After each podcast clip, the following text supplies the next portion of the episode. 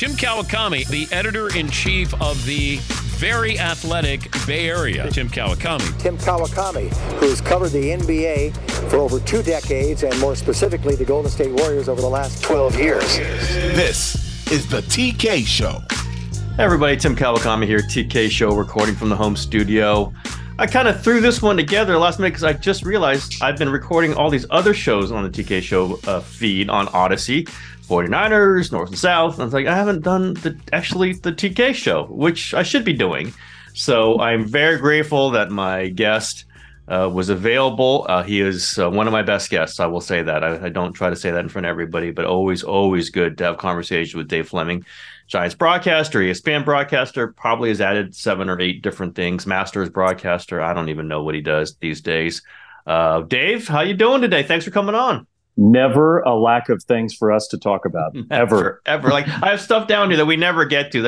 I'm going to bring it up this time, but we got to get to Giants. It is a fascinating time for them. Kind of, maybe a relaunch, kind of a reset for the Farhan Zaidi era. He gets a new extension, obviously fired Gabe Kapler, hired Bob Melvin, but there definitely seems to be a sense that they are going into this offseason, which is already happening right now, determined to get some players, determined to either sign some guys who make a difference, trade for some guys. Dave, do you feel that from them? Like this is a tangible, they are going to end up with some guys that people have heard of. For sure. I think this is, and I think it could happen pretty fast. I do. This week, we could have some big Giants news. We are recording this on Tuesday afternoon, Tuesday midday. If it happens Tuesday afternoon, if it happens Tuesday night, we will not post it until tomorrow morning. Just know that Dave Flemming was kind of anticipating it. Just record that.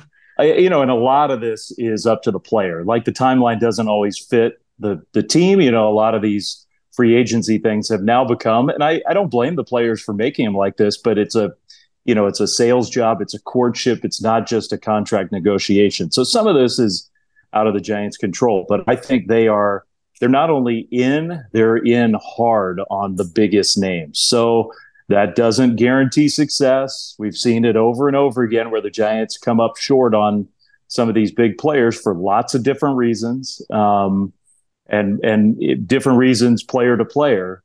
But they are in hard on the biggest names. I think yesterday when I saw the Sonny Gray, again, you and I are talking on Tuesday, when the Sonny Gray news popped up, like to me, that's a very Giants-like contract. And Sonny Gray is a guy that the Giants know well, that, Mike Yastrzemski has a good relationship with. There are lots of people in the Giants organization that know Sonny Gray. I think he was a good fit in some ways. And the Giants just were not going to block themselves off from one of these bigger deals by making a preemptive deal for him. And I don't know that for a fact, but that was my read of that was like, that would have been a good contract fit for the Giants, but it's too early. They've prioritized a certain number of these players and they have to see those through. Yeah. Gray was 3 for $75. I thought the same thing. They could have done that, right? They could have done 3 for $75. They can do 3 for $75 for various other players. Obviously, some of these guys are going to come in for way more than that. Well, let's just throw out the big names. Shohei Ohtani, Blake Snell, you've got Yoshinobu Yamamoto. Those guys, Dave, those are the guys they're in right now? They're in on Ohtani for sure. They're in on Yamamoto for sure. And I would guess, pure speculation, I'm not in on the phone calls or anything, but my guess is those are the top two and everything else sort of cascades from those two. And I think everybody wants some resolution on both of those players just because of the ramifications for who else you can go after. I think the center fielder from Korea, Lee, is a player that's securely on the Giants' radar, and he might fit in a different way. Like I think a deal with him could happen simultaneously even before, and I'm not saying him specifically, but sort of a player like that. But I think Ohtani and Yamamoto 1, 2, probably in that order, but not 100% for sure in that order. I think those are the top line priorities right away. And there's massive competition for both. And the chances of landing even one of them is not, you know, the percentage chances just aren't great, but they're going hard after both of them. That, I mean, I've heard people in the organization say that they thought they felt really good about the Ohtani talks back when he was up last time. They think there's a shot at him. Bob Melvin as a manager probably helps him. I don't know what degree. Do you think there is optimism? I mean, again, we're not saying it's going to happen or they think it's going to happen, but as we get closer to whenever this deal is going to be done, maybe next week by the, you know, they're having the winter meetings in Nashville. Do you think as this moves, they're feeling this still? I do. I think the biggest challenge for the, I think there's a lot of comfort fits with Ohtani here. He liked San Francisco. He liked the organization. He liked Buster Posey and the championship pedigree. I guarantee you Melvin is an asset. You know, Melvin had a really good relationship with Yu Darvish, and my understanding is Yu has sort of become the elder statesman of the Japanese players who are currently the active players.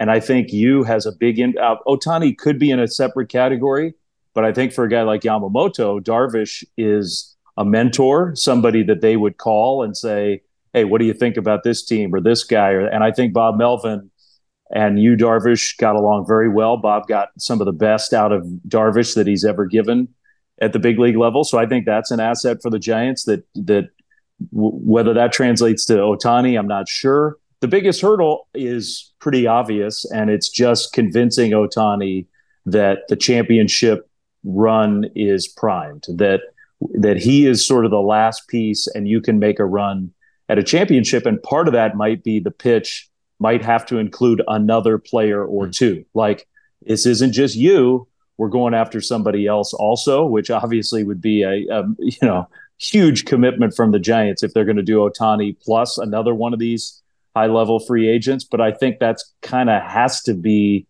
the pitch to him. I agree. Man, I'm getting more. I'm always glad to talk to you, David.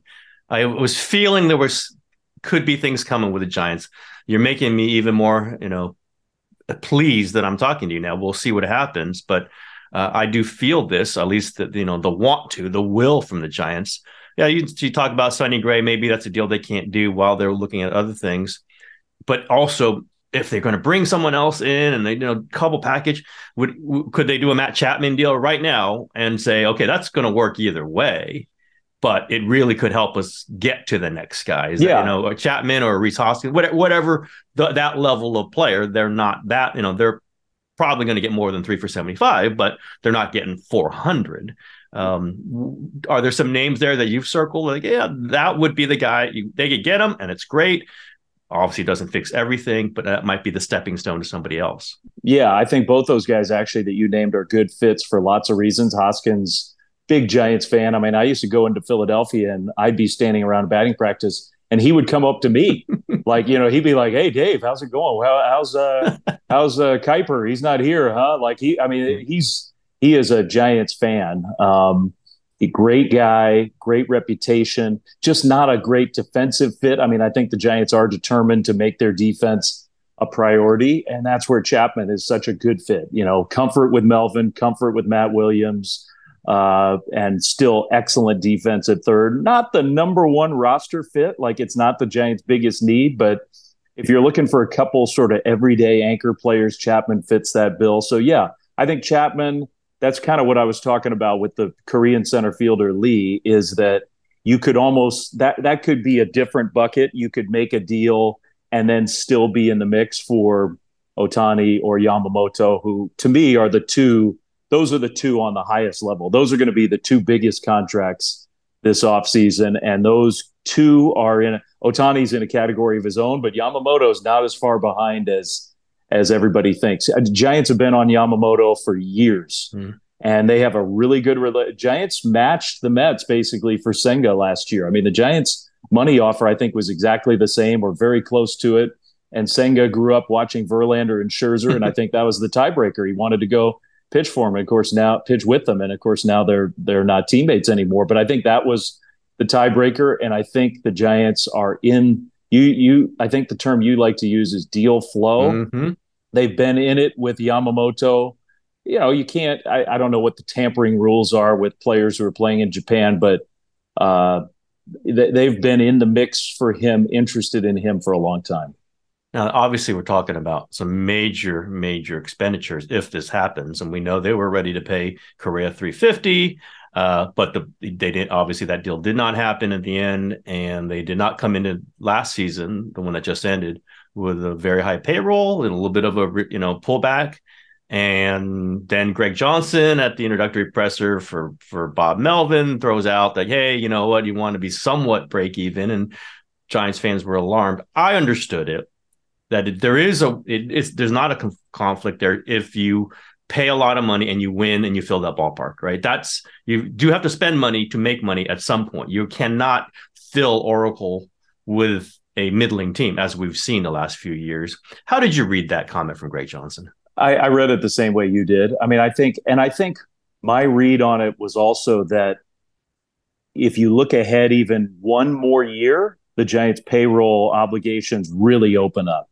So, you got one or two more years of a lot of these kind of veteran deals that are locked in, whether it's on the pitching side or whatever. And so I think, for me, I read it as Greg saying something like, we could, for a year, if we went over or even well over the threshold for the right player, and then it reset the next year and we sort of went forward with a new core. I think that's more palatable than these teams that become the repeater teams where you're losing draft picks, you're getting fined. I mean, that it does become a burden. I mean, the system is set up to try to discourage that from a competitive standpoint. And I think that's where, the idea that you just, hey, I'm a billionaire and I'm writing big checks every single year, it makes it harder to run a healthy organization. So I think for me, that Greg was saying something along the lines of, hey, look, for a year, if we blew through the ceiling to get the right guy, we can do that. We're okay doing that. We just don't want to make that our year after year model. And I think actually the current Giants contract setup is sort of lined up to do that. If they're not going to do that just for run of the mill players. Yeah. And there's no reason to. But if it's Ohtani, if it's Yamamoto, if it's one of those kind of players, I think they'd be willing to. And you got to do it for the right players. Yeah, they can't just do it for, you couldn't do it. You don't have to say this, but you can't do it for Carlos Rodon. You can't do it. And they didn't do it. And maybe they should have done it for Gausman with some of the same worries, right? It's just like, if you extend yourself for that kind of money and it doesn't work out and you're not the Yankees, and even now the Yankees are watching dollars, the Dodgers are watching dollars, then you're kind of stuck and you end up in a place where you don't want to be. And then the Giants are not in that place. They haven't won, but they're not in that place. We haven't talked since the Gabe Kapler firing and the Bob Melvin hiring. I don't think you were surprised by that, but the way it happened, the things they described it, as it happened, anything strike you about that going from Gabe Kapler to Bob, who was obviously very close to Farhan, I'm sure still is. As far as Farhan said, like, it was Gabe kind of comforting him when he would call him the office to tell him that he was being dismissed, to the move to Bob Melvin, a guy we all know, also obviously deep ties to Farhan Zaidi. What strikes you about that whole process? Yeah, I mean, look, personally, I was sad how it all happened, and sad, not weeping sad, but just... like Gabe was really good to us. Gabe was a good person to work with for all of us. He tried his tail off. Like, that coaching staff worked harder than any I've ever been around, and maybe sometimes to their detriment. Like, in a weird way, that might have been a negative in the end. Just the sort of the tone that was set in the clubhouse maybe needed to be a little different. I think this change would not have happened if the last month hadn't been so disappointing. It wasn't that the Giants came up short, in my opinion. It was the way that those last few weeks played out. The road trip to Colorado and Arizona, where despite some ups and downs and struggles and all, you were right there with a chance to just play well for a long weekend and maybe be that team that was in. I mean, the Diamondbacks barely finished ahead of the Giants. A couple of those games get flipped, and it's the Giants are in that last spot. And just, it wasn't just losing those games, it was the way they lost them. It really, I'm not saying this because I know how hard those players work day to day, but it had the feeling of a group that had kind of checked out. And that's a bad look. It's a bad feel. it really discouraging for everybody around the team. And I think that just triggered the need to do something a little more dramatic than, hey, we're going to maybe think about a coaching change, or I think it just required something a little more drastic. So can't get a better fit than Bob Melvin. And I think that's part of what happened too, was he was available. Everybody knew he was available. This whole charade of, hey, we're keeping him. You know, everybody knew that if there was a team that wanted to hire Bob, he was available. And he's a great fit for the Giants. He really is.